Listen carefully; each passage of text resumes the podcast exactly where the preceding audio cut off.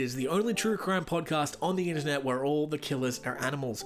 I'm your host, James Chapman, aka Jimmy the Chappies, aka uh, Jimmy Crisp, aka Jack Chamberlain, aka uh, Drillbit Taylor. And uh, yes, thank you for joining me for yet another episode. Today, we are discussing a uh, recent I guess I would say a recent animal attack um, or animal attacks surrounding a killer whale named Tilikum. Um, my main source today is uh, the documentary Blackfish, which is available uh, on Stan. I think it was Stan I watched it on, um, but you can rent it on YouTube as well. Uh, Blackfish, I think, released in 2013. Um, a really well made documentary. It was pretty cl- critically acclaimed when it was released. Um, has some fantastic uh, it, goes into some really good detail, um, which I couldn't really get into today on today's episode for the for the podcast. So if you have time, I really recommend giving giving Blackfish a listen.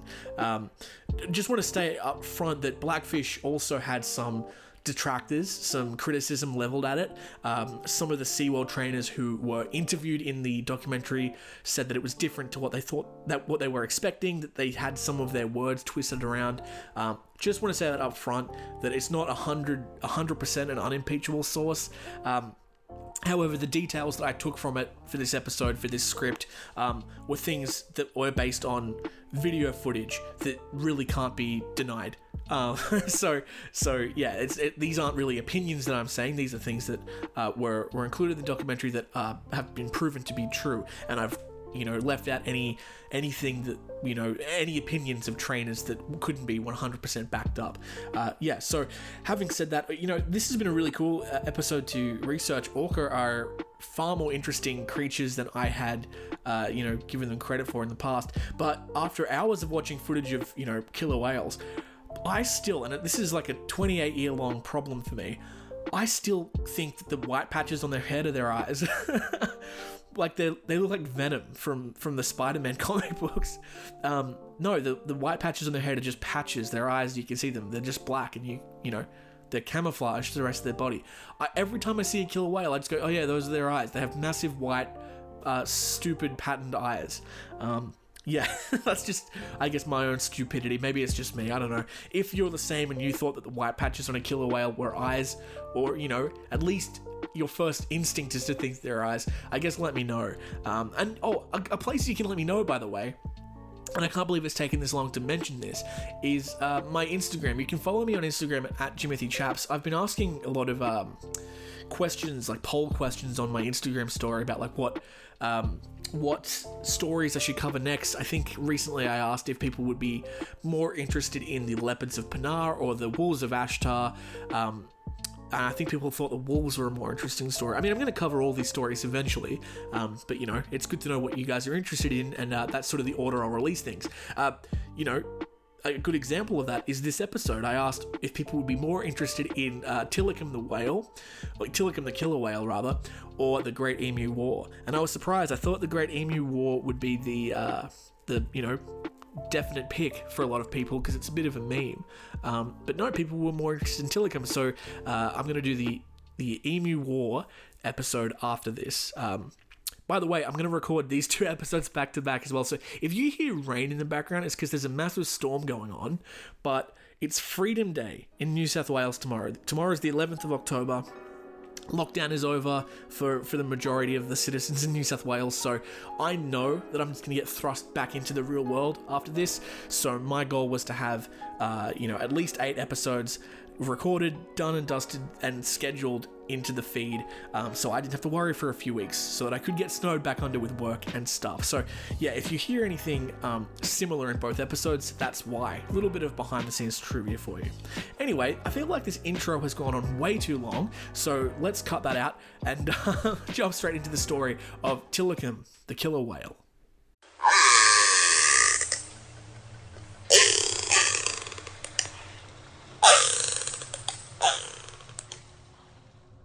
Tilikum was an Icelandic orca born in approximately December of 1981. Orca, better known as killer whales, are toothed whales belonging to the oceanic dolphin family, of which it is the largest species. Recognizable by its distinct black and white patterned body, orca are considered one of the most socially intelligent animals on the planet, in many ways surpassing even humans. Orca can be found in every ocean on Earth in a variety of marine environments from freezing Arctic and Antarctic regions to tropical seas near the equator.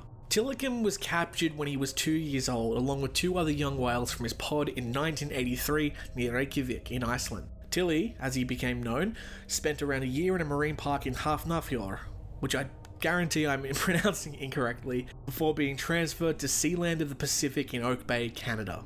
Sealand of the Pacific was a public aquarium which was part of the Oak Bay Marina from 1969 until 1992. Over its history, it housed 11 different orca.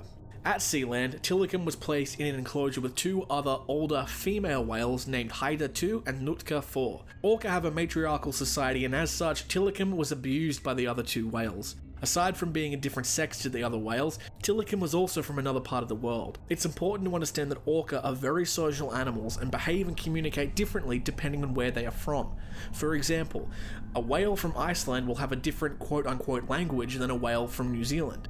This also contributed to them ostracizing him. This abuse included the female orca raking his skin. This is when whales drag their teeth along another whale's body, causing deep scratches and cuts. Workers at Sealand described Tilikum's whole body being covered in rake marks in certain points of his life. In the wild, a male orca would steer clear of the females and stay on the outside of their pod, but due to the extreme small pools that the whales were being kept in, Tilikum did not have this option of giving Haida II and Nootka IV some space. At night, the three whales were herded into a smaller, steel shelter that would become completely dark. This was due to fears that animal rights activists would sneak into the open air slash open water enclosures and open the gates, releasing the orca into the ocean. The staff at Sealand recount feeling upset forcing Tilikum into such a small, dark enclosure with other whales they knew would bully and abuse him.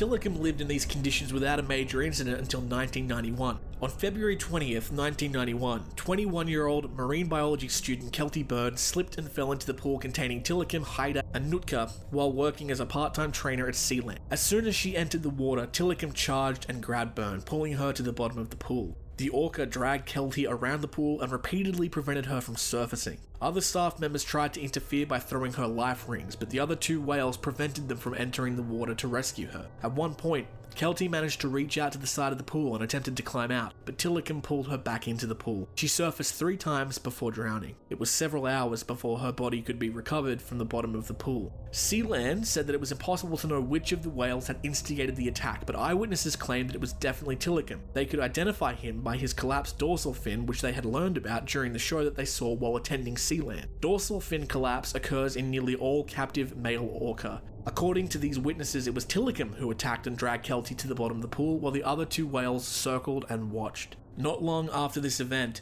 Sealand of the Pacific was closed and SeaWorld purchased the orcas. Tilikum was moved to SeaWorld Orlando on January 9, 1992. The staff at SeaWorld knew all about the incident with Keltie Byrne, but were not told that Tilikum was the whale responsible for her death. During his time at SeaWorld, Tilikum experienced significantly better conditions than at Sealand. However, in 1999, another incident occurred. On January 6, 1999, 27 year old Daniel P. Dukes was found dead and naked, splayed over Tilikum's back in his sleeping pool. Dukes had visited the park earlier that day and had evaded security to stay after the park had closed. He then stripped down naked and entered Tilikum's tank unclothed. Despite numerous above and below water cameras in and near Tilikum's tank, SeaWorld claims the event was not captured on video. An autopsy found that his cause of death was drowning, but also noted that his body was covered in wounds, contusions, abrasions, and that his genitals had been bitten off, allegedly by Tilikum.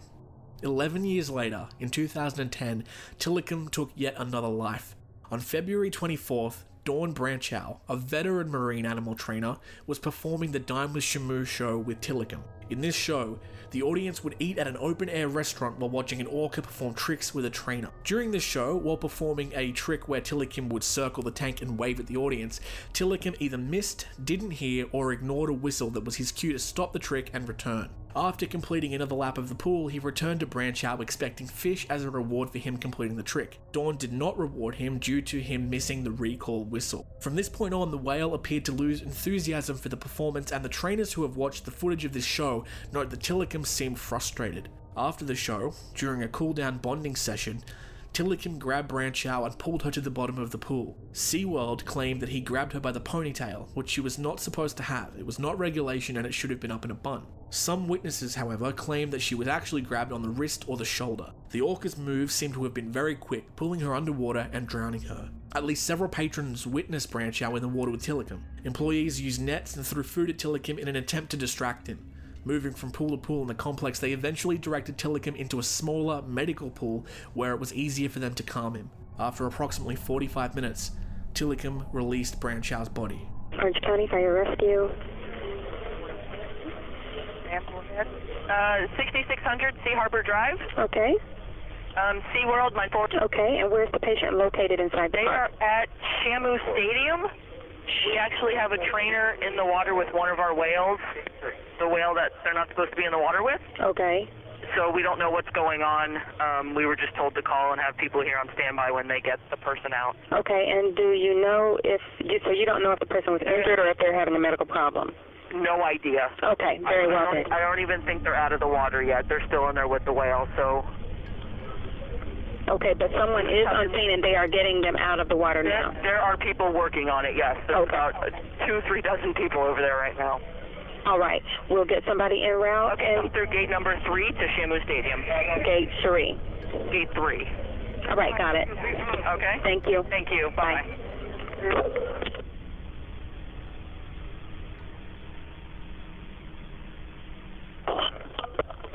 Fire rescue. Hi, this is um SeaWorld. I just called. Uh-huh. Can you let them know that they pulled the AED? Say what? They pulled the defibrillator. Oh. Also, for that, they're coming to SeaWorld for. They just pulled it out of the box. I just got an alarm. Okay. Alrighty. And Thank- you haven't got any more information about what's going No, on? I don't. No, they're still working. Oh, okay. Very good. Thanks for the additional. All right. We'll pass it on to. Okay. All right. Thank you so much. Okay. Bye. Bye.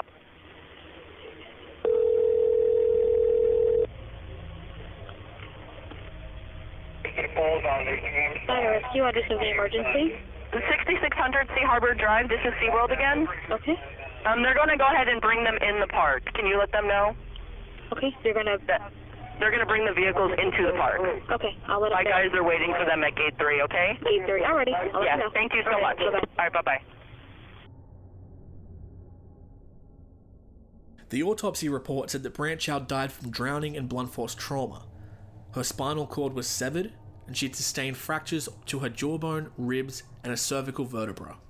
Her scalp was completely torn from her head, and her left elbow and left knee had been dislocated. Immediately after this event, SeaWorld prohibited trainers from entering the water with Orca. This echoed similar orders that were given after trainers had been injured by animals, but these protocols were often temporary and usually reversed. This time, however, OSHA, the Occupational Safety and Health Administration, solidified this ban by intervening. There was a lengthy court case to decide whether or not SeaWorld was in any way at fault for the death of Dawn Brancheau.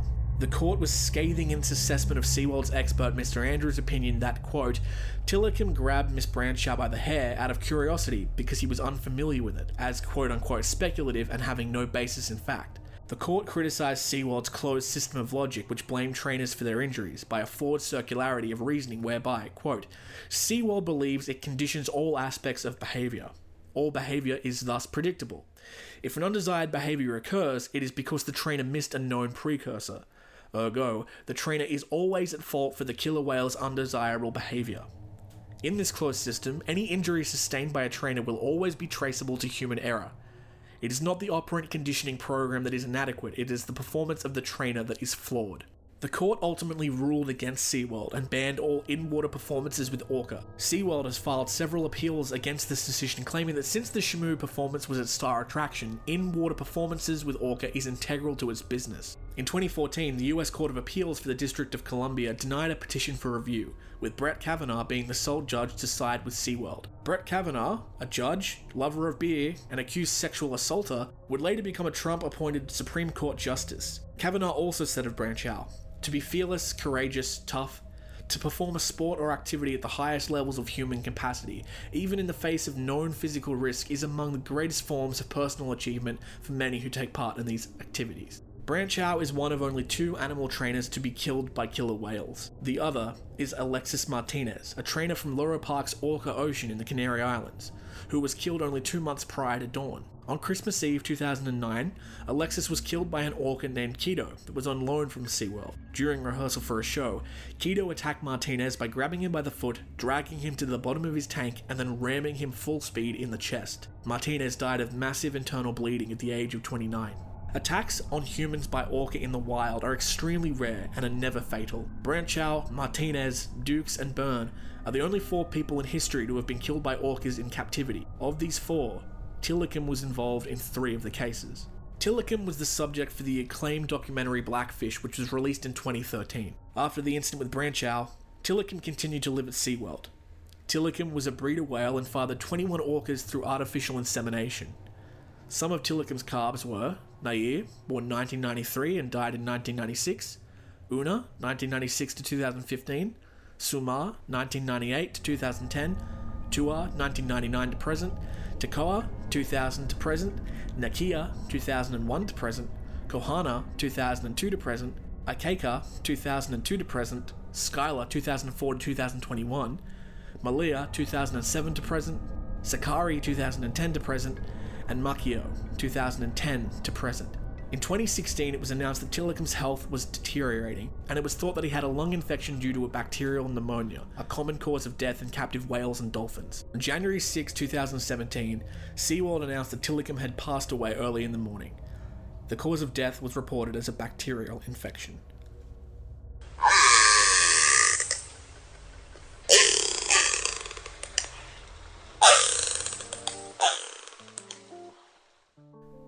And that was the story of Tilikum, the killer whale. You know, the the the one fact for me that I was really surprised by when I started learning this was that there have only been four people in history killed by killer whales. I always thought that they were really dangerous animals. You know, like it's in their name. But even just seeing their behavior in the wild and just seeing them hunting other animals like seals, uh, I just I just assumed they were much more prolific killers of humans, but they're not. Um, They've never killed someone in, pu- in in public. They've never killed someone in the wild. There have been, you know, attacks, you know, little nibbles here and there, but they've never killed anyone in in in um. I nearly said public again in the wild, and yeah, there've only been four cases of killer whales killing humans um in captivity, and it blows my mind that seventy five percent of those cases were Tilikum. Um, that's not to say, by the way, that there aren't cases of killer whales attacking humans in captivity. That's happened lots of times. And if you watch Blackfish, you can see at least two other examples that I can think of. One is. Uh, I think it was a male trainer riding on the back of one of the orca, and then a second killer whale jumps jumps out of the water and just lands on top of him and just crushes him. And I think he survived, but I don't know if he walked again. Um, and there was another incident where um, a killer whale grabbed a female trainer by the arm, by the wrist, and was trying to pull her in and, and wasn't successful. And you could see this killer whale. Um, like, sorry, you can see this woman's wrist just like U-shaped, like bent the wrong way. So you know they are more aggressive in captivity. And to be completely honest, and this is my opinion here, I kind of don't blame them. Um, it seems really cruel to me to keep keep whales in captivity. Like I'm not one of those people that thinks that all zoos and marine parks are inherently evil. Um, I know that like lots of zoos, like Taronga Zoo for example, a really good uh, a really good example, serve multiple purposes. Yes, it's a zoo where people can come and see the animals as sort of exhibits, but there are it, it's more of a the other half of that business is that it's a, it's a conservation effort. Um, you know, they, they look after animals, they rehabilitate animals, they also educate the public on animals. Like, I think that a lot of animals uh, who are at risk in the wild for whatever reason, poaching or deforestation, a lot of people don't really care. But when they do get to see them in, up close and personal, they, they care a lot more. I spent um, the beginning of this year a few days at um, Taronga Zoo, um, and uh, yeah, it was great. That they're they're a really good zoo, and I really like them. Um, so there there are ethical ways to do it, but but killer whales, man, are just one of the animals that should not be kept you know kept in captivity. It's you know one of the things that proves that to me is the statistic that like virtually every single male killer whale in captivity has a collapsed dorsal fin, which is like, you know, not only ugly to look at, it just looks painful. Um, I did a little research on collapsed dorsal fins. It it very rarely happens in the wild, so it's a phenomenon that it's, it's almost exclusively to captive killer whales. Um, there are a few theories on why this is. One of the leading ones is that the killer whales are um, forced in captivity to spend so much more time above the water, either like you know on those ramps where they just sort of sit out of the water, um, and you know with, their fins out of the out of the water so that the trainers can ride them. So apparently the collagen in the in the uh, fins reacts with the air differently, and that's one of the reasons. There's a bunch of other reasons. One of them is that uh, because the orca are forced to swim in such small circles that it flops down. Um, another reason is just like to do with the the makeup of the water as well, and also just you know the the stress, the stress of being in there. Um, Blackfish is such a great documentary to watch. There's so much more information about killer whales and Tilikum um, that, that I just couldn't fit into this episode, but you know, it, it's a heartbreaking documentary, it, and it, it is flawed. Uh, it's not perfect. The criticism of that, that SeaWorld levels at this documentary, as well as the people who were actually in the documentary, um, makes me think that it's not a it's not a hundred percent credible source, but it, it is worth having a watch and making your own decisions. Um, I think, like I said in the intro, it's it's on Stan, and it's worth it's worth a watch. It makes you really think about whether or not you want to go to SeaWorld again. I think from memory that SeaWorld has like, you know, stopped. At, at the very least, they're not importing any new orca into their into their attractions, and the ones that they have, I think, I you know, I doubt that they're going to release them into the wild because I don't think they survive. Um, but you know, when they die, I don't think that they're going to replace them, and I don't think that they have a breeding program anymore either. Just to end it on a weird note as well, by the way, in Blackfish, if you've ever wanted to know what um, artificial insemination of a whale uh, looks like part of that process, you get to see that. Um, it's disgusting. I didn't know what a whale's penis looked like, and boy, that was a simpler time in my life a few days ago when I didn't know what a whale dick was. Um, you can't go back from something like that. So if you are going to watch this documentary, just know you're going to see a whale penis and it's going to change your life. And maybe in, in a good way, maybe in a bad way. For me, it was a bad way because I can't get that weird three meter long worm out of my head. At least they don't show you the uh, yeah, I'm gonna stop talking. That's so gross. Thank you for joining me, everybody, uh, for another episode of Man Eater. I really appreciate your continued support. Um, if you are enjoying this series, please. Um, yeah, follow it, subscribe, do all that horse shit. You know the drill. Uh, I really appreciate you. Have a great uh, time, and I'll see you in the next episode where we're going to tackle a much uh, more light-hearted subject: the the Great Emu War, which has been something I've been really looking forward to looking at for a long time, and uh, it does not disappoint. That story is as ridiculous as it sounds. So, yeah, join me next week or next in a couple days. I don't know. I've been releasing these twice a week, by the way, so I I can't plan ahead that much. I don't know when this is going to come out. Probably pretty soon. So, I don't know. It doesn't matter. Have a great day uh, or night wherever you are. Stay safe. If you're going out of lockdown, you know, stay healthy. Um, don't be mean to service people. Please, God, don't be mean to service people. Jesus Christ. Imagine being the person at the front of a store that has to say no to a bogan who didn't get vaccinated or doesn't want to wear a mask. Anyway, that's as political as I'm going to get. Bye, everybody. Have a good day.